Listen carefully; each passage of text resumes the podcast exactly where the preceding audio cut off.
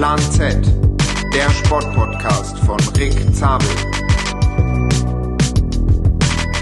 Hallo und herzlich willkommen zur aktuellen Folge von Plan Z. Heute ist, wird eine Folge, nach der viele gefragt haben. Mein Papa ist zu Gast. Wir werden seine Karriere etwas näher beleuchten und natürlich über unsere Beziehung reden. Vater- und Sohn-Folge steht also an. Zunächst möchte ich noch einen kleinen Rückblick über die letzte Woche geben, was bei mir so los war. Ähm, ich habe eigentlich einfach nur ganz normal trainiert zu Hause in Köln und äh, gestern Abend vom Fernseher den Ironman verfolgt. Da herzlichen Glückwunsch an Jan Frodeno. Wahnsinnssieg mit Rekordzeit in Hawaii. Und ja, heute ist Sonntag. Ich bin zu meinen Eltern nach Hause gefahren, sitze jetzt hier in Unna mit meinem Papa zusammen und wir nehmen den Podcast auf, haben gerade noch Paris Tours geguckt, den Herbstklassiker. Jelle Valais hat gewonnen mit einem langen Solo, beeindruckendes Rennen. Ähm, und auch, da hatten auch ein paar Leute nach, danach gefragt, war, wie die erste Stunde Gitarrenunterricht war, von der ich letzte Folge erzählt hatte. Da kann ich nur sagen, äh, das war ein großer Fail, weil ich habe die, Gitarren, die Gitarrenlehrerin eingeladen und ich musste dann relativ schnell einsehen, dass ich weder viel Zeit dafür habe, noch auch Lust. Also ich habe einfach mir das viel zu einfach vorgestellt, habe dann die ganzen Akkorde versucht zu lernen, in der ersten Stunde schon so ein bisschen und dann, als ich mal mitbekommen habe, wie viel Arbeit das ist, dass man sich da jeden Tag eine halbe Stunde, Stunde hinsetzen muss, habe ich relativ schnell realisiert, okay, das wird nix, äh, das ist nicht so meins. Also es war trotzdem eine coole Erfahrung, ich will da dranbleiben, so ein bisschen Hobby, mal auf der Klampfe ein bisschen rum, rumklimpern, aber ein professioneller Gitarrenspieler werde ich nicht mehr. Das war auf jeden Fall sehr, sehr lustig, weil äh, ich da nach einer halben Stunde oder 40 Minuten zu der Gitarrenlehrerin gesagt habe, ja, äh, ich glaube, das ist nicht so ganz meins hier. Ein bisschen anders vorgestellt, die ganze Sache. Da hatten nämlich ein paar Leute nachgefragt, wie die erste Stunde verlaufen war. Somit sind meine Eltern ziemlich günstig aus ihrem Weihnachtsgeschenk vom letzten Jahr rausgekommen, weil die hatten mir Gitarrenunterricht geschenkt. Und äh, somit schwenke ich auch gleich rüber zu meinem aktuellen Gast, wie schon gesagt, ist mein Papa. Hallo. Hi. Ja, äh, weißt du eigentlich, was ein Podcast ist? Hast du das schon mal gemacht oder hast du schon mal einen gehört? Keine Ahnung. Nee. Äh, als ich dich gefragt habe, ob du da Bock drauf hast, äh, hat man auch gemerkt, du hast nicht so wirklich Bock drauf. du machst es eigentlich eher mir zuliebe. Danke dafür.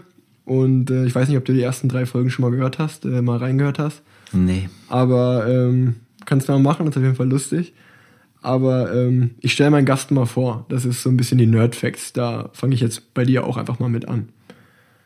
Also, zu Gast heute Erik Zabel. Geboren am 7. Juli 1970. Wohnhaft in Unna. Geboren in Berlin, um genauer zu sein, in Ostberlin. Und äh, Spitzname ist Ete. Er war 16 Jahre Radprofi, vom 1993 bis 2005 beim Team Telekom oder Team T-Mobile und von 2006 bis 2008 beim Team Milra. Er war Fahrertyp Sprinter. Bisschen was zu deinen Erfolgen, da gibt's viel, das wird jetzt ein bisschen länger. Ähm, die Statistiken unterscheiden hier ein bisschen zwischen 201 und 212 Profisiegen bei dir. Auf jeden Fall, ja, eine Wahnsinnsmenge an Siegen. 212, sage ich jetzt einfach mal. Ähm, damit erfolgreichster deutscher Radprofi aller Zeiten an Siegen gemessen. Und da muss man dazu sagen, das ist ohne Kriterien oder Sechstagerennen oder solche Sachen. Du hast alleine zwölf Etappen bei der Tour de France gewonnen und sechsmal das grüne Trikot, also die Punktewertung in Folge. Acht Etappen bei der Vuelta a España plus dreimal dort die Punktewertung. Viermal Mailand San Remo, dreimal Paris Tours, einmal das Amstel Gold Race, einmal die Hamburg Classics, dreimal den Henninger Turm, ehemals Henninger Turm, mittlerweile heißt das Rennen Eschborn-Frankfurt. Zweimal rund um Köln, du warst zweimal deutscher Meister auf der Straße, hast die Silbermedaille bei den Weltmeisterschaften 2004 und 2006 gewonnen, zudem noch die Bronzemedaille 2002. Du warst zweimal Vierter bei den Olympischen Spielen, hast insgesamt an vier Olympischen Spielen teilgenommen. Du warst Gesamtsieger des Weltcups 2003, 2000. Ähm, ja, Weltcup ist sozusagen heute das World Tour Ranking, also einfach von Punkten her gemessen der beste Fahrer der ganzen Saison. Du hast 13 Etappen bei der Deutschland Tour gewonnen, plus siebenmal das Sprinttrikot dort. So, jetzt muss ich hier schon mal umblättern. Acht Etappen bei der Tour des Biss, sieben Etappen beim Tirreno Adriatico, 18 Etappen bei der Bayern-Rundfahrt, siegreich bei 13 Sechs-Tage-Rennen, die du gefahren bist, im Winter noch zwischendurch.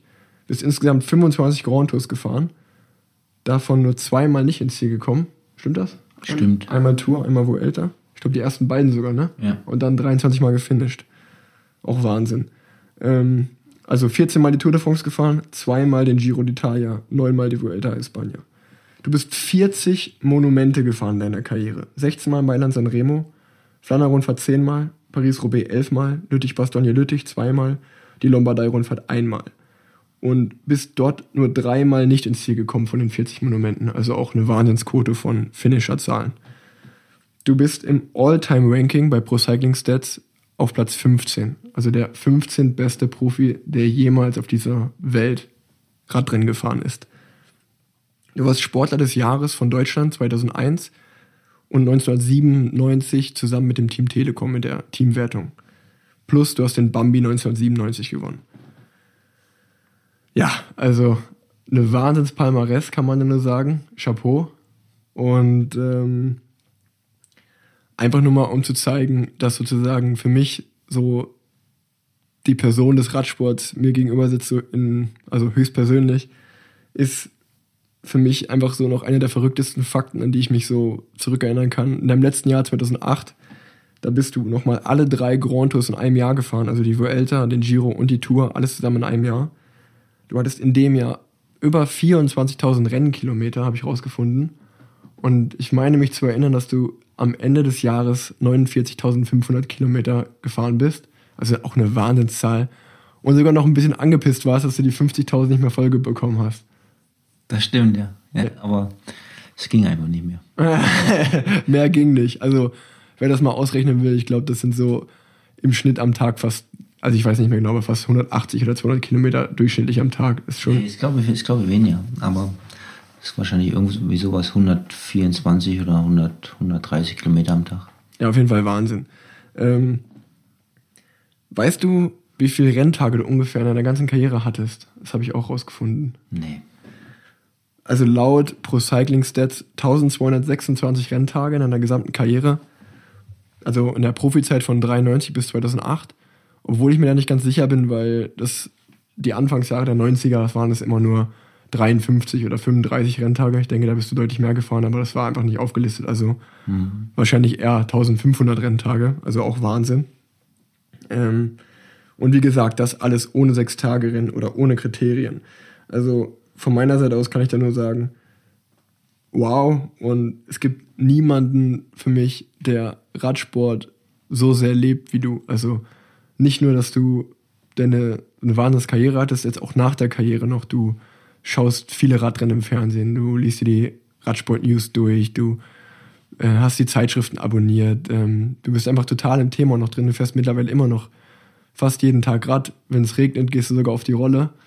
Und äh, ja, also wirklich, äh, das ist einfach deine Passion. Du lebst das über allem und äh, das ist Wahnsinn. Ähm, aber was ich nicht rausgefunden habe, mit wie vielen Jahren du eigentlich angefangen hast, Rad zu fahren? Mit zehn. Mit zehn Jahren. Zehn Jahren. Und damals halt in Ostberlin in der DDR. Genau, bei äh, Betriebssportgemeinschaft BSG Rotation Berlin.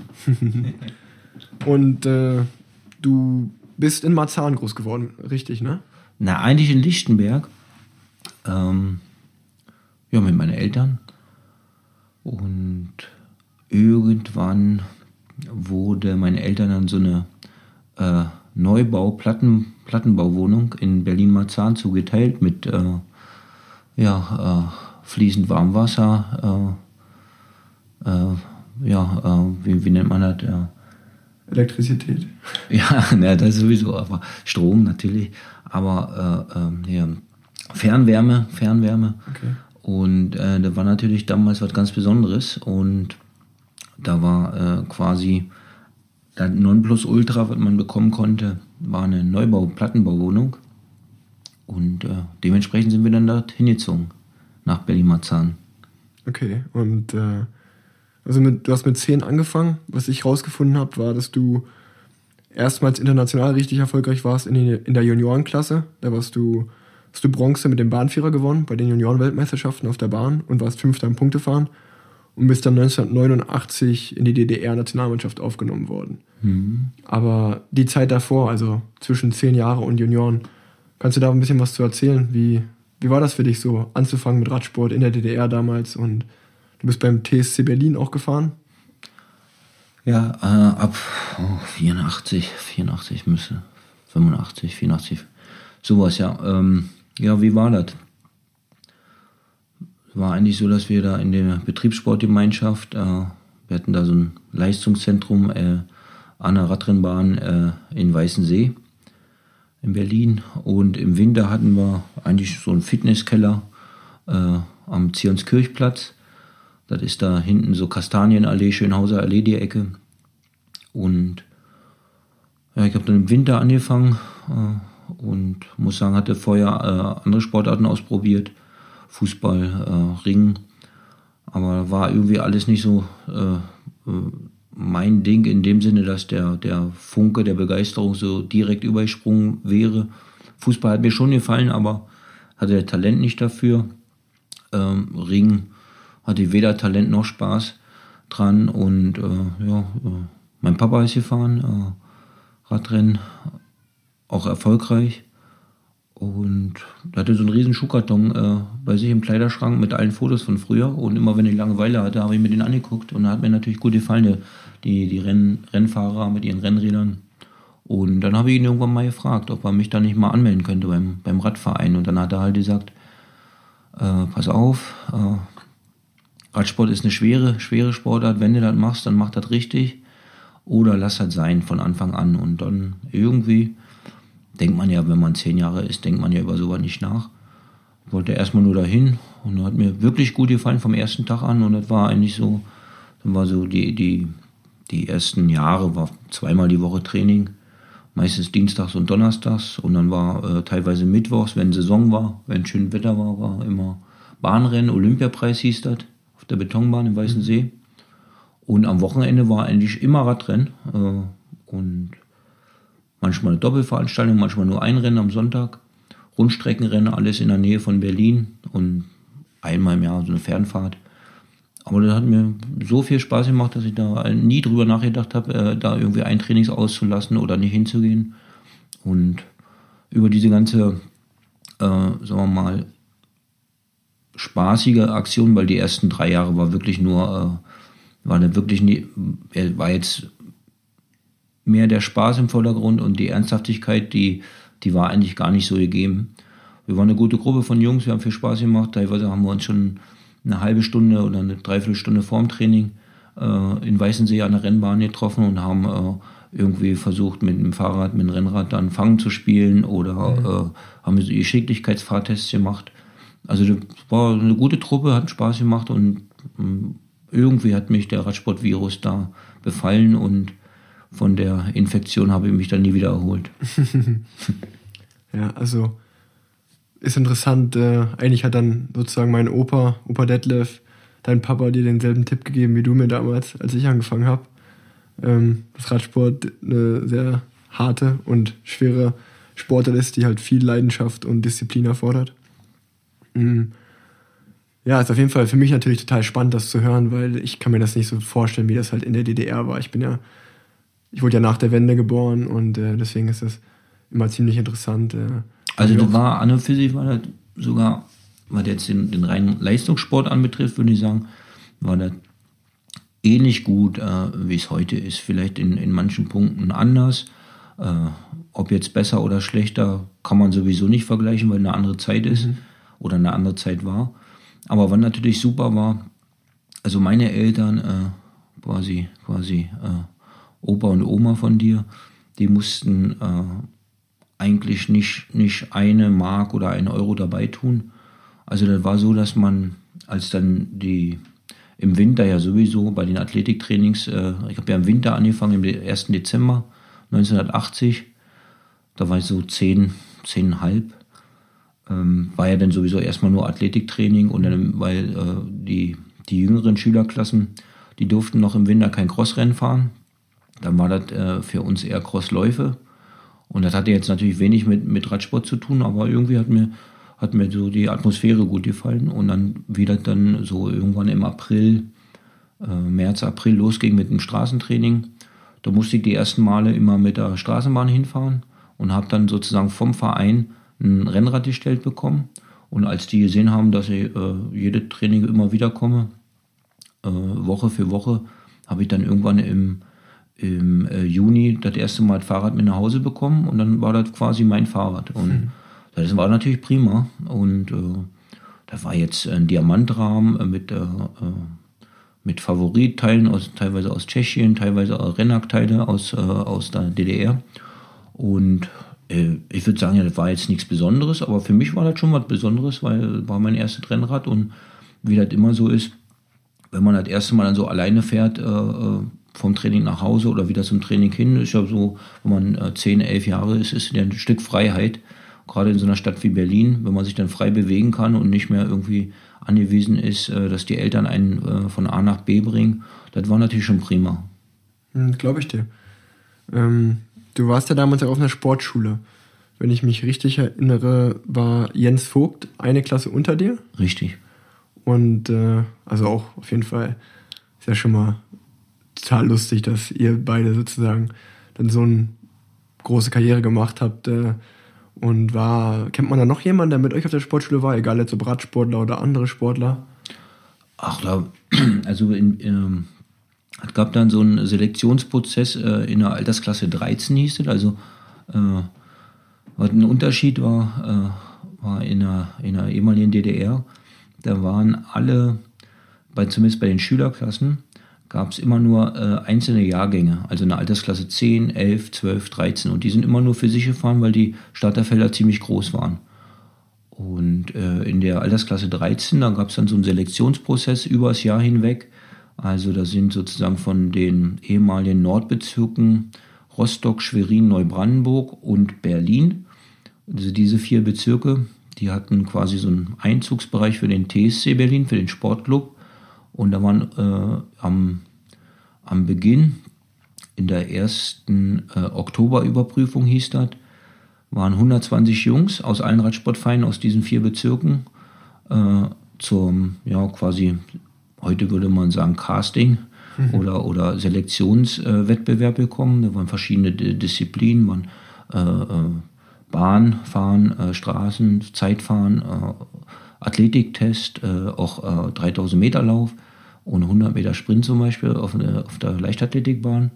Und alle diese Sachen wurden dann quasi in so eine Art Punktesystem zusammengefasst, fast wie so eine Art äh, 6-7-Kampf. Und dann sind die besten 60 von den 120 wurden weiter äh, gelassen zur Februarüberprüfung. Da war, war dasselbe Spiel normal von 60 runter auf 30. Und dann äh, äh, gab es nochmal, weiß jetzt nicht welchen Monat, äh, irgendwann später die finale Selektion von den 30 auf 10 bis 12 Plätze. Äh, und die 12, äh, in dem Falle Jungs, äh, die sind dann eingeladen worden, auf die Sportschule das nächste Jahr zu gehen, zum TSC Berlin. Das war eine eigene Sportschule, wo dann eine eigene Klasse, ab der 8. Klasse war nur Radfahrer. Also da gab es, glaube ich, 11, 11, 12 Disziplinen im TSC Berlin. Dann hat man halt, je nach Sportart, hatte man dann 10, 11, 12 eigene achte Klassen. Also gab eine Leichtathletikklasse, eine Radsportklasse, Gewichtheben. Also da war äh, verschiedenst äh, über alle olympischen Disziplinen verteilt, die in dem, in dem Club dann äh, gefördert wurden. Und ja, da waren alles, kann man sich ja vorstellen, äh, äh, achte Klasse, alle neu da. Wir waren, glaube ich, zu elf in der Klasse und ja, alles Rennfahrer, äh, drei Sprinter, acht Ausdauerfahrer. Also da war schon, da war schon viel geboten. Und in der Klasse unter mir, um zur Frage zurückzukommen, war der Jens Vogt, der Jan Schaffrath. In der Klasse über mir war äh, der Ike Pokorny. Und äh, insofern war, war, das, äh, war das natürlich schon gewaltig, äh, weil auch in dem, in dem TSC Berlin gab es äh, über die Jahre hinweg immer wieder mal einen Olympiasieger oder einen Weltmeister mhm. über verschiedenste Disziplinen. Und äh, zum Beispiel Sperrwerf äh, äh, Weltmeister Detlef Michel, der war quasi okay. ein Riesenvorbild für uns, wenn dann so ein jemand, den man eigentlich sonst im Fernsehen sah, mhm. wenn man den dann mal live hat trainieren sehen. Uh, also das war schon toll. Oder zum Beispiel vor der der Vater vom äh, Simon Geschke, Tutti Geschke, Tutti Geschke, ja. äh, der war, der war sozusagen auch äh, Trainer bei uns im Sportclub. Der hat die Tra Sprinter trainiert, die Kurzzeitleute. Und ja, der war natürlich auch ein Riesenathlet, war, glaube ich, äh, Weltmeister auch äh, selber als Rennfahrer, war bei Olympia mit dabei. Auch Medaillengewinner da. Also das war äh, natürlich über, über die ganzen äh, Jahre war da immer ein Kommen und Gehen, aber das war schon, war schon gewaltig. Ja, hört sich auf jeden Fall nach einem sehr strengen Auswahlverfahren an, da erstmal auf die Sportschule zu kommen. Wenn ich mich daran, daran erinnere, wie es bei mir in Erfurt war, das war ein bisschen leichter. Aber nichtsdestotrotz, äh, ja, erstmal Respekt, das so gemacht zu haben, schon als junger Kerl. Und äh, wie ich dann schon gesagt hatte, bist du dann eigentlich in den Junioren international schon richtig gut geworden. Und als du 18 warst, kam dann die Wende. 19. 19. Wie, wie hast du die Wende erlebt? Wie war das damals?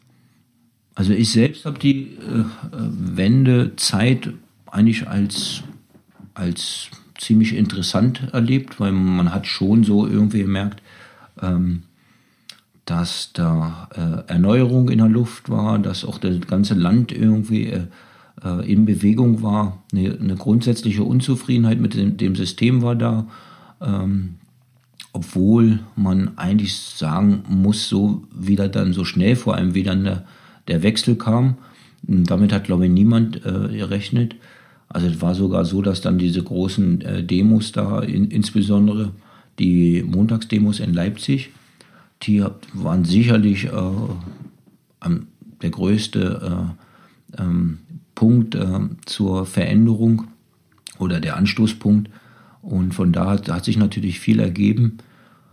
Ich selbst war am Tag, äh, als, die, äh, als die Mauer das erste Mal äh, geöffnet wurde, in, war ja an der Bornholmer Straße in Berlin. Da war ich selber gar nicht äh, äh, in Deutschland oder in der DDR. Wir waren im Höhen- oder nee, im, im Klimalehrgang, hieß das damals, also eigentlich ein Trainingslager in Tunesien.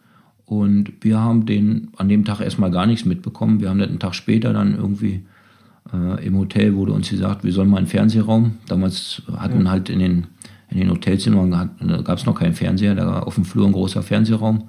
Und dann wurde uns gesagt, geht mal heute, geht mal heute in, äh, zur, zur ja, Abendnachrichten in den Fernsehraum, guckt mal in Berlin, tanzen sie auf der Mauer. Und da war natürlich schon, ja. da war so der Moment, wo dann eben damals waren äh, auch erfolgreiche äh, äh Straßenfahrer von, von der DDR-Nationalmannschaft waren mit, zum Beispiel Uwe Raab oder Thomas Barth. Und die waren dann natürlich schon äh, wirklich geflasht, weil die haben sofort erkannt, das ist vielleicht unsere Chance, nochmal Profi zu werden. Ja. Und normalerweise wollten ja eigentlich immer alle bei so einem Lehrgang mit dabei sein, aber ab dem Moment wollten eigentlich gerade die Jungs, die wollten schnell nach Hause, um dann irgendwie, irgendwie äh, ihre Karriere ähm, nochmal eine andere Wendung zu geben. Ja. Du hast mir, glaube ich, auch mal erzählt, als wir schon mal ja, einfach unter vier Augen drüber geredet hatten, dass du das oder dass ihr es gar nicht wahrhaben wolltet, oder als, die, als der Mann, der euch das erzählt hat, so, die tanzen auf der Mauer, dass ihr so eher gesagt habt, hm, genau, hier komm, trink mal einen weniger, so, das glaube ich, das Ganze. Ja, wir sind, wir sind vom langen, äh, langer Trainingsfahrt sind wir zurückgekommen, ich weiß jetzt nicht mehr wie lang, aber ich sag mal, waren 15.30 Uhr oder 16 Uhr sind wir zurückgekommen und dann war der, äh, quasi der Concierge vom Hotel, der hat gesagt, ey, ihr seid doch aus, äh, aus Deutschland, äh, guckt heute Fernsehen, in mhm. Berlin tanzen sie auf der Mauer. Und dann haben wir halt erstmal gedacht, 16 Uhr, schon besoffen, der Junge. Ja. Was ist denn hier los? Aber es war wirklich so. Und äh, am Ende waren, äh, äh, hat eigentlich, ähm, hat eigentlich die Zeit äh, und, und die Dinge, die da passiert sind, die haben halt eigentlich alle Erwartungen übertroffen. Mhm. Du bist dann 1990 nochmal DDR-Meister auf der Straße geworden. Der. Äh, ja. Also im Kriterium, äh, war Kriteriumstraße. Okay, okay. Aber du bist sozusagen der letzte DDR-Meister geworden, den es jemals gab. Nach meines Wissens äh, gab es danach keine Meisterschaft mehr. Nee. Also bist du eigentlich immer noch amtierender Meister. Äh, ja. Also theoretisch kannst du dir schon noch ein deutsches Meistertrikot machen. Also mit, mit, mit dem DDR-Logo kannst du einfach rumfahren. Ja, könnte man aber. nee, ähm, auf jeden Fall, dann bist du zum RC Olympia Dortmund gewechselt mal eine ganz andere Welt. Mhm. Wie, wie kam das zustande? Wie war das, das erste Mal so in den Westen rüber zu gehen? Und äh, erzähl mal. ja, Beginn mit quasi der, der, der Maueröffnung 89 im November, muss man sagen, war sicherlich äh, 1990 war ein wildes Jahr, äh, nicht nur, nicht nur für, die, äh, für die beiden Länder, die, für die beiden Deutschlands, sondern natürlich auch äh, für uns äh, als Sportler. Also alles, was äh, eigentlich in Stein gemeißelt war, hatte von mehr oder weniger von einem Monat auf, auf, auf den nächsten nicht mehr so viel Bedeutung, hat sich viel verändert, äh, auch diese, die ganzen festamtlichen Trainer, die da waren, die bezahlt wurden, die waren eigentlich äh, so nicht mehr äh, zu finanzieren. Da hat sich viel verändert, viele haben sich auch selbstständig gemacht. Und äh, in dem 1990 bin ich dann noch mit der DDR-Nationalmannschaft, äh, mit der Bahnnationalmannschaft bin ich hier die äh, NRW-Rundfahrt äh, gefahren in Nordrhein-Westfalen und habe da das erste Mal den Hennis Junkermann kennengelernt. Und der hat mir dann irgendwann Ende der Rundfahrt, hat der mir seine Visitenkarte zugesteckt und hat gesagt, Junge, ähm, wenn du den Verein wechseln möchtest, äh, melde dich bei uns. Und ein Vereinswechsel war ja quasi für einen DDR-Fahrer, Ostsportler war quasi undenkbar. Man da in dem Verein, in dem Club, wo man war, da hat man begonnen und da hat man die Karriere beendet und gewechselt wurde nicht. Und insofern war der für mich natürlich auch erstmal äh, jenseits äh, aller Vorstellung. Und als ich dann aber doch gesehen habe, dass im Laufe des, äh, des Jahres 1990 eigentlich auch die, die Bedingungen zum, zum Radfahren, die ich kannte, in Berlin sich dann auch veränderten, habe ich dann wirklich die, äh, äh, ja, den Gedanken äh, doch gefasst, äh, hier mal nach Dortmund zu fahren und mir da mal anzugucken. Und ich war dann so begeistert von äh, Hennis Junkermann, von Ernst Klausmeier, dass, dass ich auch die, die Möglichkeiten da gesehen habe, die sich vielleicht äh, äh, bieten könnten. Und dadurch, dass sie gerade das Abitur da abgeschlossen hatte in Berlin, äh, hatte mit dem Geld, was ich von meinen Eltern bekommen hatte und was auf dem Sparbuch war, hatte ich äh, mir einen gebrauchten äh, äh, Golf gekauft, hatte den Koffer und hab losgemacht.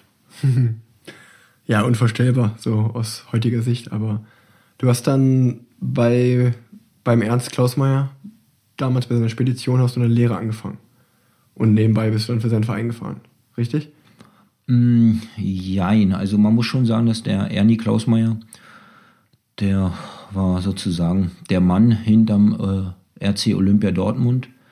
Äh, später kam dann sogar noch äh, zum Hennis Junkermann der Gregor Braun mit dazu. Also zwei hochdekorierte äh, ehemalige Berufsrennfahrer. Der äh, Hennis Junkermann war Vierter in der Tour. Gregor Braun war Doppel-Olympiasieger 76 und auch ein, äh, ein enorm äh, erfahrener Profi. Und einzige Bedingung war eigentlich vom, vom Ernie Klausmeier, dass er gesagt hat, Jungs, äh, ihr könnt hier nicht einfach äh, her, herkommen, äh, oben bei mir in der, in der Jugendherberge wohnen und dann den, den lieben Gott einen guten Mann sein lassen. Also ihr müsst auch ein bisschen irgendwie weil es halt mit dem Fahrradfahren nicht klappt, an eure Zukunft denken. Und dann hat er halt äh, uns die Möglichkeit auch gegeben, da bei ihm äh, eine Lehre zu machen. Und ja, habe da eigentlich erstmal nicht so viel Sinn drin gesehen, aber dachte, wenn das ja, so sein muss, dann, dann mache ich das. Mhm. Und habe dann da Bürokaufmann gelernt. Äh, zwei Jahre, obwohl ich äh, nicht oft in der Berufsschule war und eigentlich im Betrieb musste ich auch nur im Winter, konnte losfahren bei mir wenn es hell wurde und konnte auch vielleicht zwei Stunden eher, bevor dunkel wurde im Winter, dann schon das Büro wieder verlassen und konnte noch ein bisschen trainieren fahren. Also da muss man sagen, war der, äh, war der Ernie Klausmeier eigentlich mehr Sponsor als, äh, als irgendwie Chef. Der hat, hat, hat uns da wirklich alle Möglichkeiten äh, eröffnet, die man sich so vorstellt. Ja, auf jeden Fall äh, eine sehr, sehr interessante Geschichte. Auch man, man kann ja zum Ernie Klausmeier mal sagen oder allgemein zur Familie Klausmeier, die haben ja dann auch dann das Dortmunder Sechstagerennen gemacht, äh, haben mittlerweile ein sehr schönes Hotel in Dortmund, das Hotel Larrivé und äh, ja, haben ihre Spedition immer noch, äh, haben äh, mittlerweile auch, oder Mikrofon.technik gehört ihnen ja, glaube ich, auch. Also alles, was so im Radsport mit ähm, Zielwagen neben der Strecke und äh, Zeit nehmen und Gitter aufbauen das ist alles diese Familie und äh, liebe Grüße an die Familie Klausmeier, ähm, sind wirklich sehr, sehr tolle Menschen. Und ja, haben sozusagen dir extrem geholfen auf deinem Weg, kann man so sagen. Ähm, ja, muss, muss man so sagen. Also ja. auch, äh, auch im weiteren äh, Weg dann, gerade so was die, die, die Radrennen anbegang, äh, anbelangt hat, so äh, im Bereich äh, zum Beispiel Sechstagerennen. Also der Ernie, der hat ja die ersten Jahre eigentlich äh, Dortmunder Sechstagerin in der Westfalenhalle quasi begleitet, aber nicht selber organisiert. Später hat er ja dann die Organisation komplett übernommen, als die Westfalenhalle sich da mehr und mehr selber zurückgezogen hat. Und gerade so die, die ersten Jahre, also hat mir, hat mir die Startmöglichkeit gegeben, sofort mit einem guten Partner, mit Jens Weggerby bei meinem ersten Sechstagerin. Und äh, dann war das ja auch so, dass er dass ich wahrscheinlich damals als Neuprofi auch äh, niemals äh, in so ein Rennen wie äh, Münchner sechs Tage äh, überhaupt nur reingekommen wäre mit dem Startplatz, wenn nicht der Ernie Klausmeier da gesagt hätte, ähm, seht mal zu, dass er den, den, den äh, Aldag und den Zabel da unterbringt und dafür kann natürlich dann auch von euch vielleicht äh, jemand, der für euch in München wichtig ist, der kann dann auch in Dortmund starten. Also diese Querverbindung, die, die man äh, damals sicherlich auch ein bisschen bräuchte als Türöffner, die hätte ich nie bekommen, wenn da die Familie Klausmeier und vor allem Ernie nicht da gewesen wäre für uns.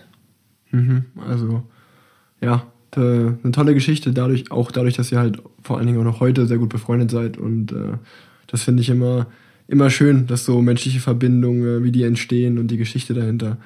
Äh, eine sehr, sehr, sehr coole Story. In derselben Zeit hast du dann auch meine Mama kennengelernt, also Mama. Hm. Ähm, willst du da mal die Geschichte erzählen, wie das passiert ist, wie ihr euch kennengelernt habt? Wir haben uns kennengelernt beim großen Westfalenpreis, äh, war damals in äh, Dortmund-Brakel, war das ein großes Rennen äh, auf einer äh, 25 Kilometer Runde und äh, ich glaube, wir mussten sechs oder sieben Runden fahren. Nicht leicht, eigentlich äh, zwei Berge pro Runde und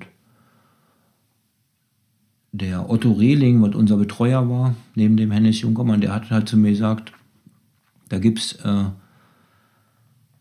in der ersten, in der dritten und in der fünften Runde gibt es eine Bergwertung an dem Punkt und meistens in der ersten Runde denkt noch gar keiner dran oder die meisten wissen es auch gar nicht. Wenn du da mal gleich richtig losmarschierst, kannst du versuchen, die erste Bergwertung mitzunehmen und dann musst du rein theoretisch noch einmal punkten und dann äh, kannst du die Bergwertung gewinnen. Und damals, äh, die war gut dotiert, ich glaube, da waren 500 D-Mark äh, für den Sieger in der Bergwertung.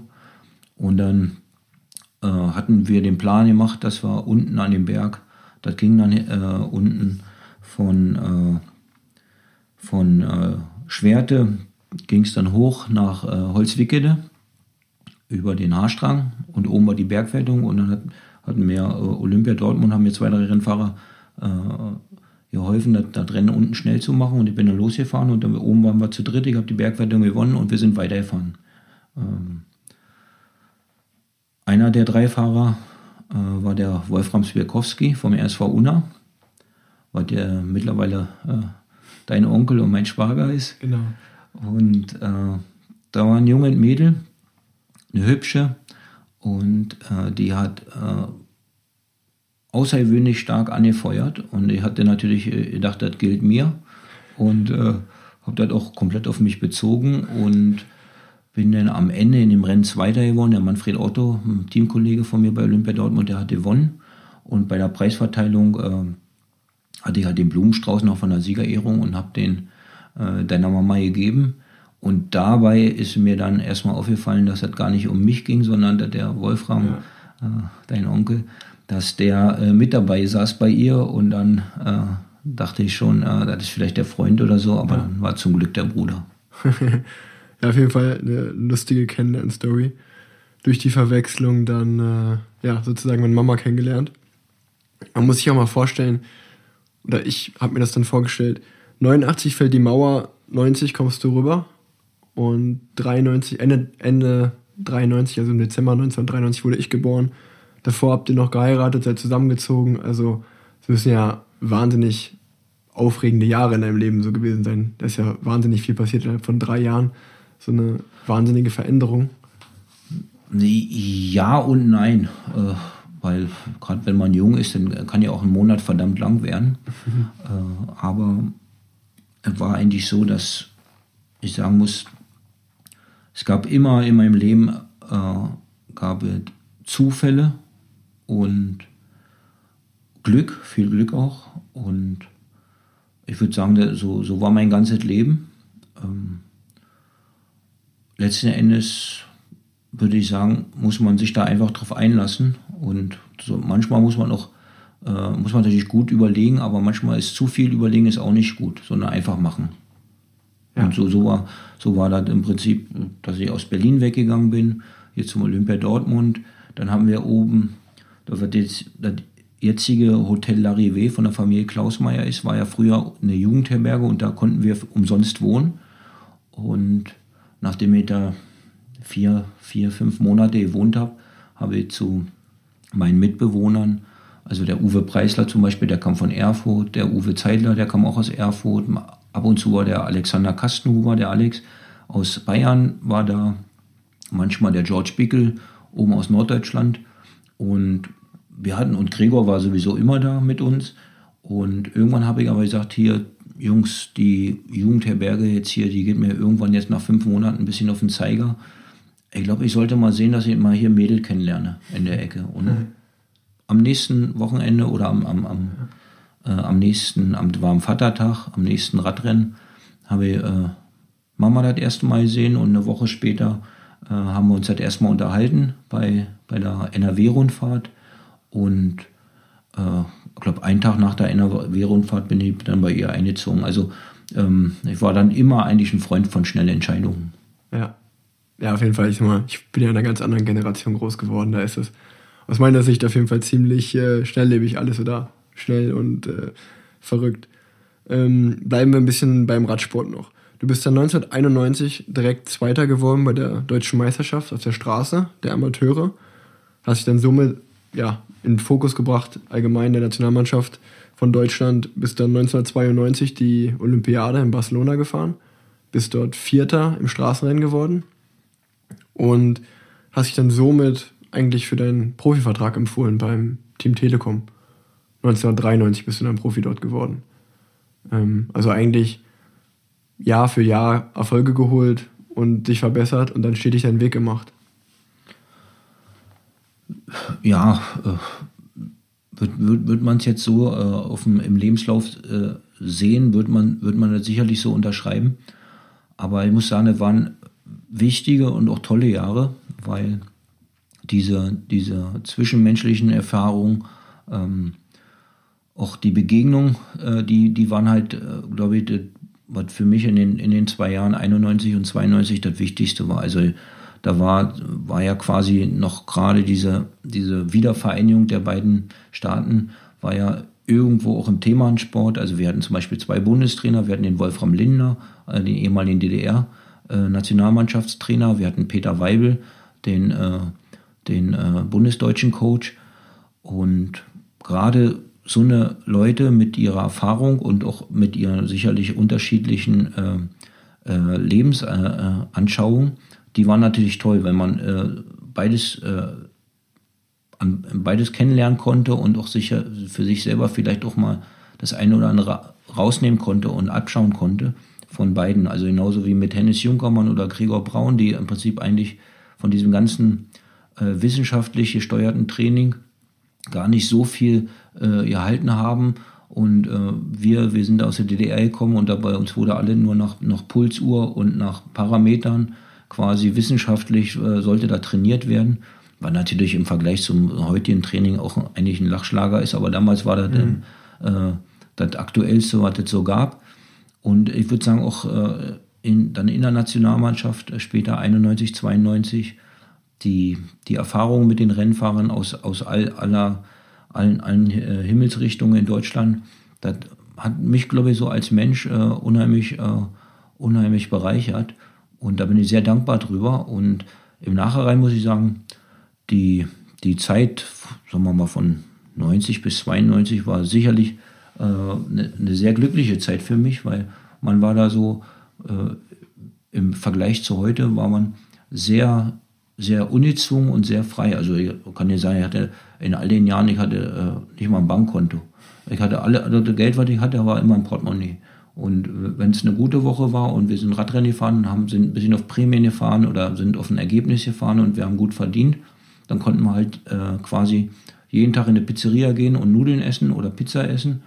Und äh, wenn es mal eine schwache Woche war und am, am Wochenende man, hatte man Reifenschaden oder Schaden oder ist schlecht gefahren, dann musste man halt irgendwie Toastbrot und O-Saft klarkommen die Woche. Aber gerade sowas hat, ist natürlich auch eine tolle Erfahrung, wenn man äh, sowas jetzt nicht alleine durchmachen muss, sondern hat so ein paar Teamkollegen dabei, mit, mit denen man zusammen wohnt, quasi wie in einer großen WG. Das war, das war schon sehr toll. Ja, also sehr beeindruckend auch für mich sowas zu hören, dadurch, dass ich halt natürlich viel behüteter und besser aufgewachsen bin. Also ich will jetzt nicht sagen besser in dem Sinne, also ihr wisst, glaube ich, wie ich es meine, einfach, dass ich halt mehr verwöhnt, verwöhnt wurde. Ähm, also ich finde es auch einfach sehr interessant, das so von dir zu hören. Und äh, wie gesagt, wie ich schon gesagt habe, äh, ich würde jetzt ganz gerne, du bist ja 1993 Profi geworden, dann hat deine sehr, sehr große Karriere ihren Lauf genommen. Aber ich würde jetzt gerne so hier ein bisschen stoppen, weil das wäre ziemlich schade, wenn ich äh, versuchen würde, deine wahnsinnig große Karriere innerhalb von einer Folge sozusagen äh, abzu, abzuhandeln. Und äh, da gibt es ja noch wahnsinnig viel, über was wir sprechen können. Also wie ist ein Sechs-Tage-Rennen zu fahren, wie es dann überhaupt geworden ist, sag ich mal, du warst das Gesicht zusammen mit Jan Ulrich vom Team Telekom, äh, deine Freundschaft zu Rolf Aldag, äh, dann irgendwann der Herbst der Karriere mit äh, Alessandro Betacchi bei Milram oder die Rivalität zwischen Mario Cipollini und dir, die Karriere nach der Karriere, da gibt's so viel, wo man eigentlich drüber reden kann. Ähm, das finde ich auf jeden Fall ziemlich spannend und ich würde mich ganz freuen, wenn wir es vielleicht schaffen, uns dreimal im Jahr vielleicht zu treffen und ein bisschen darüber zu quatschen ähm, für den Podcast. Das wäre auf jeden Fall eine coole Sache, wenn man das so eine fortlaufende Story hält. Ähm, wir sitzen wir zwei hier, machen einen Podcast. Ähm, wir sind aber sehr, sehr unterschiedlich vom, vom Menschen her. Ich kann mal so ein paar Informationen droppen, die vielleicht interessant sind. Also du bist ein absolut konservativer Mensch, so eigentlich. Du bist ein alter Haudegen, ziemlich oldschool sowohl was Radsport angeht, als auch allgemein im Leben. Ähm, ich sage jetzt mal als Beispiel Thema Bart bei mir. Findest mein Bart absolut schrecklich. Äh, dass ich Tattoos habe, bist du auch kein Fan von. Allgemein dieses Thema Instagram, äh, soziale Medien heutzutage ähm, oder ja auch jetzt vielleicht Podcast machen, ist auf keinen Fall deine Welt. Du bist kein Mensch, der, der gerne in die Öffentlichkeit äh, vordrängt, ähm, sondern du bist einfach, was ich auch total spannend finde und verehre, dass du einfach so einfach, du bist einfach du. Du machst halt dein Ding, du fährst Rad, du schraubst am Rad an den Rädern rum, das ist ein absolut großes Hobby. Du fährst jedes Jahr zu Leroica, ähm, das ist so ein Rad-Event, äh, Oldschool-Rad-Event in Italien. Du, du machst dein Ding, du machst es nicht für andere, du machst es halt für dich. Und äh, trotzdem, dass wir so verschieden sind und trotzdem natürlich auch oft mal aneinander rasseln mit unserer Meinung, weil wir halt einfach zwei verschiedene Menschen sind, sage ich mal, äh, bringt uns halt nichts auseinander. Wir halten zusammen und ich finde, das ist auch das Wichtigste. Trotzdem äh, würde ich gerne jetzt mal von dir als Sportler weggehen und mehr so als Vater zu dir kommen und sagen, hey, ähm, dann hat irgendwie meine Karriere irgendwann mal ihren Lauf genommen. Wie war das so für dich damals, das zu sehen? Also ich meine, du warst ja auch noch bis 2008 aktiv. Ich habe 2005 mit Radsport angefangen, aber dann äh, der Weg, ja, von mir ich bin 2014 dann Profi geworden. Ähm, wie war das so als Papa, das so zu sehen und mitzubegleiten? Ich meine, du hast maßgeblich Anteil an meinem Erfolg und äh, weil du immer ein guter Ratgeber warst.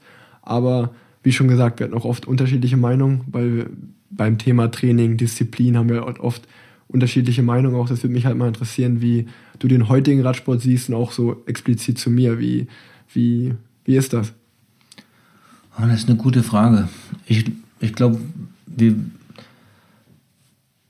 um es im Einsatz zu sagen, es ist, es, äh, dich äh, und deine Entwicklung zu sehen, war schön und schwierig gleichzeitig für mich. Ähm, sicherlich die ersten Jahre brauchen wir uns nichts vormachen. Ähm, war ich ja selber noch aktiv und als du angefangen hast mit Radfahren und war da sicherlich auch so äh, noch selber mit mir äh, beschäftigt, ähm, dass ob es jetzt die Wege zum Radrennen waren oder das Training, die Betreuung, das hat ja alles Mama gemacht. äh, die, die ersten Jahre. Und dann später, als ich ein bisschen mehr Zeit hatte, bin ich natürlich auch öfters mit zum Radrennen gekommen. Aber ich glaube, wir, wir wussten schon sehr früh, dass wir eigentlich bis auf den Nachnamen nicht so viel gemeinsam haben, weil auch gut ist, weil ähm, wir sind einfach unterschiedlich und das hat gerade für mich hat natürlich sehr lange gedauert, äh, bis ich das erstmal verstanden habe, weil man natürlich immer äh, auch von außen, äh, wenn man drauf schaut, ist natürlich äh, so, dass man sieht, das könnte jetzt ein Fehler sein, macht das nicht. Aber wenn, ich sag mal, wenn man äh, dann immer an sich selber denkt, war es ja auch oft so, dass ich dann auch bei meinem eigenen Papa äh, zum Beispiel wahrscheinlich äh, erstmal auf zehn andere Leute gehört habe, bis ich dann mal sein Rat angenommen habe. Und dann darf man halt in so einer Situation äh, nie vergessen, dass man äh, selber ja eigentlich auch äh, nicht anders war. Und ich denke, heute ist, ist das, glaube ich, so, dass, äh, dass wir mittlerweile ganz gut klarkommen mit der Situation, weil mhm. wir A wissen, ähm, du bist anders als ich, ich bin anders als du. Äh, die Zeiten sind eine an, andere das hat mir sicherlich jetzt auch dieses Jahr jetzt bei Katjuscha hat mir da extrem geholfen zu kapieren, dass äh, äh, Methoden, äh, Wege, äh, Trainingssysteme, die vielleicht vor 15, 20, 25 Jahren gut waren und gut funktioniert haben, dass die heute nicht mehr funktionieren. Und äh, ich glaube, insofern ist ja Leben ja sowieso immer ein Lernprozess. Und in dem Moment, wo man sagt, äh, ich habe die äh, Weisheit mit Löffeln gefressen, dann ist man schon sowieso äh, eigentlich draußen, weil das hört ja nie auf. Und gut, was soll ich sagen? Äh, das ist halt, es gibt gewisse Unterschiede. Also, das werde ist ja jetzt nicht nur jetzt bei dir, das ist ja bei, wenn man, wenn ihr jetzt die Jungs gesehen habt, die ist ja bei Katjuscha, der ist ja bei allen. Also, wenn man da drei Minuten beim wichtigsten Radrennen der Welt, äh, bei der Tour de France, drei Minuten vor dem Etappenstart, sitzen alle acht Rennfahrer noch im Bus und haben das Handy in der Hand und gucken, was könnte ich denn jetzt noch in der nächsten Minute noch verpassen?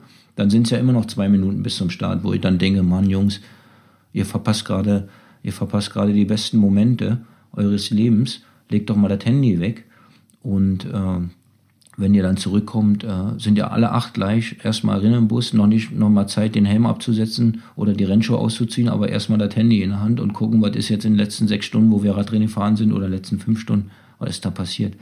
Und das sind einfach so Sachen, das werde ich so schnell nicht mehr verstehen. Aber äh, das ist letzten Endes ist das okay. Ich muss das ja nicht machen und ihr werdet sicherlich nicht so machen wie ich. Ja, ich glaube aber, das ist gerade so ein Punkt, das ist super, super interessant für die Leute, die das hier hören, weil wenn wir zwei über Themen zum Radsport sprechen, wir waren, du warst aktiv, ich war aktiv, sowohl halt deine Sicht dazu zu haben, als auch meine, ist, glaube ich, ja, sehr, sehr interessant, weil, äh, wie gesagt, wir sind in zwei verschiedenen Generationen groß geworden, sind äh, in zwei verschiedenen Zeiten Profis, aber wenn ich das so höre, kann ich dich auch total verstehen in der Hinsicht. Wenn man das jetzt so hört, ist ja auch wirklich so, man hat sein Handy vor und nach dem Rennen oder selbst im Training äh, sagst du dann, wenn wir manchmal fahren, du bist ja auch oft im Trainingslager mitgefahren, wenn du dann zu mir sagst, ey Mann, der holt jetzt zum vierten Mal sein Handy aus der Trikottasche hier in der Stunde, um ein Foto zu machen. Ähm, ich glaube, das ist halt so, da sprichst du viel noch aus der Seele mit. Äh, das ist halt wirklich sehr interessant. Ich glaube, wenn man immer so ein bisschen da die Mitte findet, dann macht man einen ganz guten Weg. Also sowohl mit dem Training, dass man halt auch mal sagt, lang und langsam ist auch ein Stück weit sehr gut wenn man dann halt natürlich das kurze und intensive, sage ich jetzt mal trainingstechnisch, nicht vernachlässigt. Also ich glaube, es geht halt, so eine Mitte ist gut. Also sowohl ein Weg als der andere, wenn man den komplett nur durchzieht, funktioniert halt beides nicht. Wenn man aber so ein bisschen die Mitte findet, oder das meine ich auch, deswegen mag ich es ja auch extrem mit dir zu sprechen und deine Sicht oft zu sehen, weil mich das halt auch von meiner extrem neuen, radikalen Ansicht dann auch oft wegbringt und ein bisschen auch wieder oldschool werden lässt. Und das hilft mir dann halt auch oft, und äh, ich glaube, das könnte wirklich, wie gesagt, äh, wenn man da mal sich dreimal im Jahr trifft und über ein paar Dinge im Radsport spricht, sowohl halt auch und klar mal deine Karriere weiterführt, aber auch allgemeine Dinge im Radsport drüber quatscht, könnte das halt wirklich äh, sehr, sehr interessant werden. Ähm, ja, du hast ja meinen Podcast bis jetzt noch nicht gehört. Wenn ich wüsste, was jetzt kommt, äh, ich habe immer so ein paar Rubriken auch äh, hinten raus zum Ende der Folge. Und eine davon heißt, äh, das oder das ist der Ratgeber für den Nachwuchs. Also ich versuche die, den jungen Hörern, die das hier hören, ein paar Tipps zu geben. Ähm, dadurch, dass du jetzt hier sitzt, ähm, würde ich dich doch fragen, wenn du einen Tipp hättest, den, den du den Nachwuchs gibst, welcher wäre das? Habt Spaß beim Radfahren und seid gleichzeitig mutig. Also ich sehe nach wie vor immer wieder, dass äh, gerade da, da, dadurch, dass die Profirennen äh, im Fernsehen oder in Livestreams ja so gut äh, äh mittlerweile zu verfolgen sind, ist ja so, dass äh, jemand, der äh, zu Hause auf der Couch ein Radrennen verfolgt, der bekommt ja deutlich mehr mit als die sportlichen Leiter zum Beispiel hinten im Auto, weil die steigen dann meistens aus und fragen erstmal den Busfahrer, was heute passiert ist, weil die sehen im Auto nicht so viel wie der, der äh, normale Zuschauer auf der Couch. Und oft ist es aber eben so, dass wenn man die oberste Kategorie sieht, die Profirennen, dass da ja alle sehr stark nach Hierarchien ist. Also der eine ist der Leader, der nächste ist der Rotkapitän und die anderen sind die Helfer. Äh, jeder hat seine Aufgabe. Wenn es klappt, hat jeder einen guten Job gemacht. Wenn es nicht klappt, äh, passiert eigentlich auch nichts. Äh, und wichtig würde, finde ich nach wie vor, dass gerade so in den unteren Kategorien Schüler, Jugend, Junioren, selbst U23, dass da auf der einen Seite der Spaß am, am, am Trainieren und am Radrennfahren, der ist wichtig.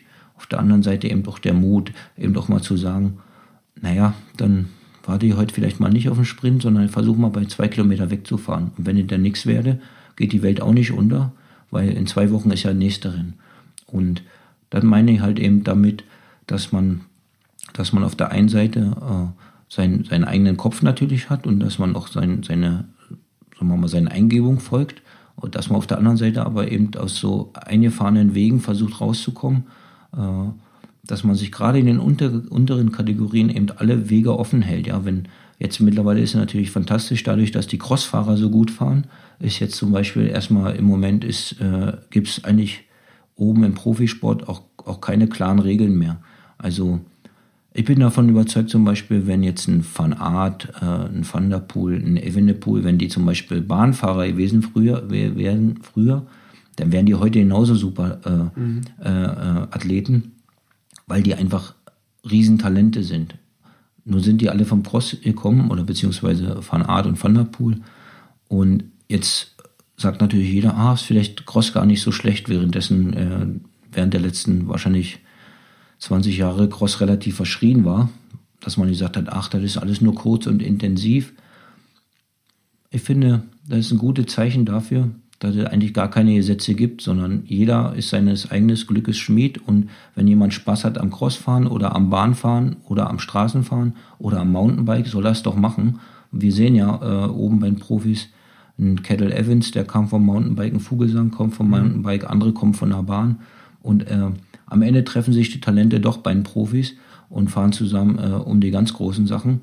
Aber jeder hat ja eine Jugend und jeder hatte von denen sicherlich auch viel Spaß in der Jugend. Und deswegen finde ich, ähm, ist es wichtig, dass man den Jugendfahrern sagt, habt erstmal Spaß dabei und seid mutig und probiert Sachen aus.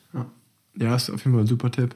Ähm, viele Wege führen nach Rom am Ende des Tages, wie du sagst, also egal ob Bahn, Cross oder Mountainbike. Und glaube, was du so sagst, ist sehr interessant für viele Jugendfahrer, so dieser, diese Sache mit zwei Kilometer vom Ziel mal attackieren, weil das geht vielleicht dreimal in die Hose und dann denkt man sich, ach Mist, aber beim vierten Mal klappt's und dann hat man halt so ein Selbstvertrauen danach, dass man das halt dann wieder macht in richtigen Situationen und den Motor hat. Und äh, ja, da, da gibt es ja genug Beispiele für, ähm, die sich halt diesen, dieses Selbstvertrauen erstmal anfahren müssen und sobald sie es dann haben, sind sie halt super Rennfahrer. Ähm, dann äh, beantworte ich auch immer Hörerfragen pro Folge. Diese Hörerfrage habe ich ausgewählt, weil die ganz gut passt zu der Folge, finde ich. Das ist, ähm, die Frage lautet,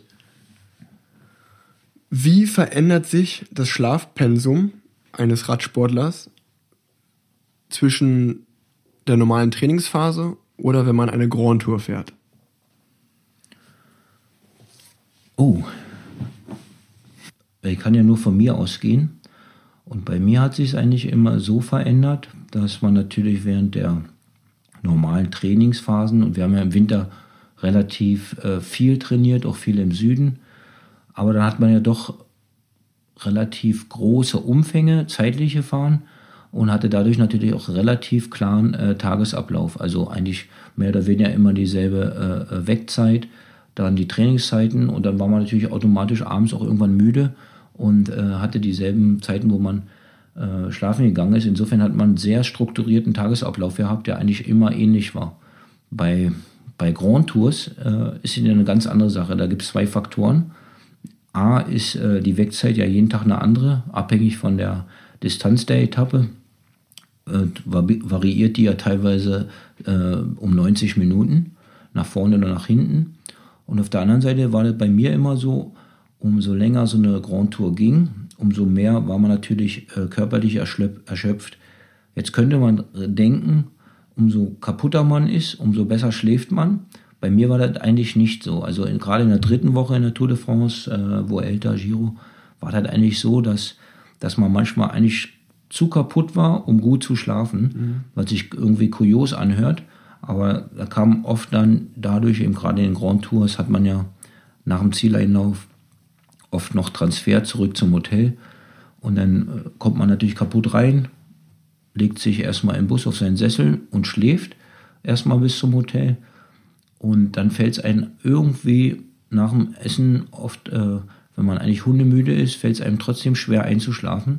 Ich weiß nicht, woran das liegt. Ich denke, da wäre sicherlich jetzt ein, äh, ein äh, zum Beispiel ein Arzt oder äh, ein Experte für, äh, für Schlafanalyse, wäre der, der bessere Ratgeber. Aber ich glaube einfach, da, das hängt da eben davon ab, wenn man zu sehr über, sein, äh, über seine Limiten geht, dass man dann eben am Ende vielleicht sogar äh, unter, unter so einem Schlafmangel leidet, was auch nicht gut ist.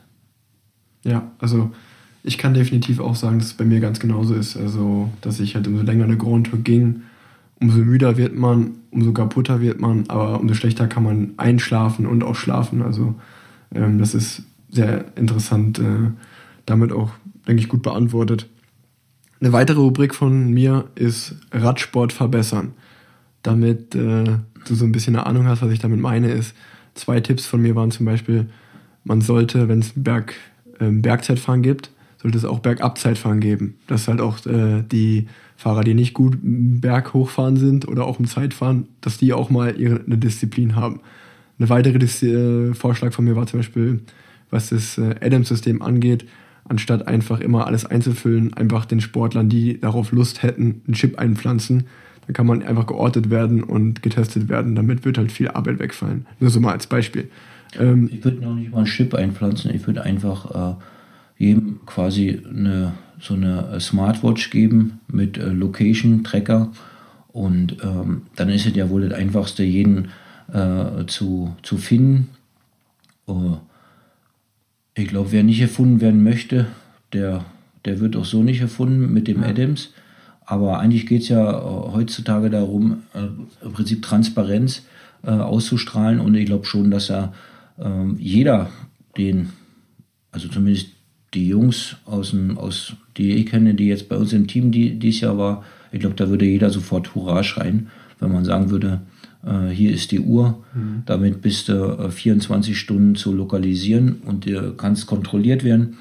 Oh, letzten Endes, glaube ich, wäre eine riesen äh, Erleichterung und äh, das Einzige, was passieren könnte, ist, dass die Batterie irgendwann mal alle geht, aber ich glaube auch, da, da gibt es äh, Mittel und Wege. Sicherlich. Ähm, aber jetzt dein Tipp. Wenn du einen Tipp raushauen könntest, Radsport verbessern, hast du da eine Ahnung? Oder hast du da was im Kopf oder eher nicht so? Ich würde sofort den, äh, den bisherigen Funk in, in der Form im Rennen äh, komplett abschaffen. Meine Idee wäre, äh, ein Fahrer pro Team mit einem Zwei-Wege-Funk, also vom Auto zum Fahrer, vom Fahrer zum Auto auszustatten. Und allen anderen Fahrern, die möchten, würde ein Radiotour-Funk erlauben, dass die quasi die ganz normalen äh, Ansagen vom äh, Radiotoursprecher mitbekommen. Allein wegen den Sicherheitsbedenken. Äh, also wenn jetzt zum Beispiel eine Ölspur, eine gefährliche Abfahrt oder eine, eine gefährliche Ortspassage ist, wird das ja sowieso durch, durch Radiotour durchgegeben und jeder Fahrer könnte sich dann informieren, genauso über die Zeitabstände zwischen Spitzengruppe und Feld oder Zeitrückstände vom Gruppetto zum Beispiel. Also ich glaube, das würde dieser, dieser, dieses generelle Funkverbot zwischen jedem Fahrer und dem Auto, glaube ich, würde auch so ein Rotkapitän wieder mehr dazu zwingen, mit seinen Fahrern, mit seinen äh, sieben oder acht Fahrern, je nach, äh, je nach äh, Etappen oder Eintagesrennen, dann im Rennen zu kommunizieren und würde vielleicht auch äh, wieder den sportlichen Leiter quasi ein bisschen mehr aus der Schusslinie nehmen, sodass die Rennfahrer wieder mehr mit ihrem Instinkt arbeiten müssten, weil ich bin schon davon überzeugt, dass der Funk eben die Instinktrennfahrer ein, ein wenig einbremst und, sagen wir mal salopp, die etwas äh, dümmeren Rennfahrer stark macht. Der nächste wäre, ich würde versuchen, äh, sicherlich eine, eine Wattmessung äh, im Rennen zu erlauben, aber nicht mehr sichtbar zu machen, um jetzt vielleicht auch einen Rennfahrer wieder dazu zu verleiten, über seine Limiten zu gehen und dann vielleicht äh, einzubrechen. Weil was wir heute sehen, ist, glaube ich, dass alles so berechnend äh, äh, geworden ist, mhm. weil jeder Rennfahrer natürlich auch seine, seine aktuellen äh, Werte kennt und genau weiß, bis zu, bis zu der Wattzahl kann ich am Berg gehen, ohne, ohne dafür danach zu bezahlen. Aber ich glaube, für uns als Zuschauer äh, wird der Sport dadurch sehr berechenbar und eigentlich auch langweilig. Und ja. das wären eigentlich meine zwei Vorschläge. Ich weiß, dass äh, viele da nicht mögen, aber das ist halt meine Meinung. Ja, äh, die darfst du auch haben. Ähm, Finde ich auf jeden Fall gute Tipps. Also ich bin auch eher ein Instinktrennfahrer und halt auch nicht dieser Typ, der jetzt gerade bevorteiligt wird, dadurch, dass halt Team Sky ein super schönes Tempo berghoch fährt und die genau wissen, ich kann eine Stunde lang 380 Watt treten. Von daher begrüße ich deine Tipps auf jeden Fall sehr. Ähm, dann würde ich noch gerne eine Beobachtung aus meinem Leben erzählen heute. Ähm, die ist einfach nur zur Unterhaltung da, die hat gar nichts mit Radsport zu tun. Ähm, diese Woche ist mir aufgefallen, ich wohne ja in Köln, ähm, wie viel Spaß ich dabei hatte. Ich habe einfach in einem Café gesessen und hatte, in Köln gibt es immer sehr viel Parkplatzprobleme. Man ist mal froh, wenn man einen Parkplatz findet. Und ich habe geparkt, bin dann einfach ausgestiegen aus meinem Auto, die 30 Meter ins Café gegangen, konnte mein Auto sozusagen sehen, habe meinen Kaffee getrunken und ich habe mir einen Spaß draus gemacht, immer mal wieder mein Auto auf und zuzumachen, weil dann ganz viele Autos natürlich dahinter stehen bleiben und erstmal denken, hm, fährt der raus, fährt er nicht raus? Ich meine, das ist ein bisschen asozial, ich weiß, aber das ist einfach extrem lustig, das anzugucken. Deswegen, äh, ja, wenn ihr da mal Bock drauf habt, macht das mal. Ähm, einfach mal, ihr habt Spaß, der Rest nicht. Aber so ist das. Ähm, ja, damit würde ich auch jetzt zum Ende kommen wollen. Ähm, dir, Papa, möchte ich nochmal sagen, dass ich danke, dass du es mitgemacht hast. Ich hoffe, es hat dir mehr Spaß, Spaß gemacht, als du gedacht hast am Anfang. Ähm, ja, wenn wir mal so ein kleines Ding daraus machen könnten, wäre auf jeden Fall lustig. Und äh, auch nochmal einfach so von mir, ich finde es, selbst als dein Sohn, der viele deiner Stories schon kennt, ähm, finde ich es so interessant, dir zuzuhören und du hast wirklich so viel zu erzählen, dass es wirklich schade wäre, wenn du dich damit versteckst irgendwie so, ne? Also ich glaube wirklich, wenn du mal eine Biografie schreiben würdest, dann wird sich verkaufen wie warme Semmel. Und äh, ja, du, du darfst halt nicht vergessen, dass halt so Jan Ulrich oder Erik Zabel, das sind halt so im Radsport ist das halt der Bastian Schweinsteiger und der Lukas Podolski so, ne? Also da, da, die Leute hören dir gerne zu und wirklich, mich haben, mir haben so viele Leute geschrieben, mach doch mal eine Folge mit deinem Papa und ich hab, mach das jetzt erst seit zwei, drei Wochen. Ähm, deswegen danke dafür und äh, damit würde ich auch mich verabschieden wollen. Danke dir und tschüss. Hi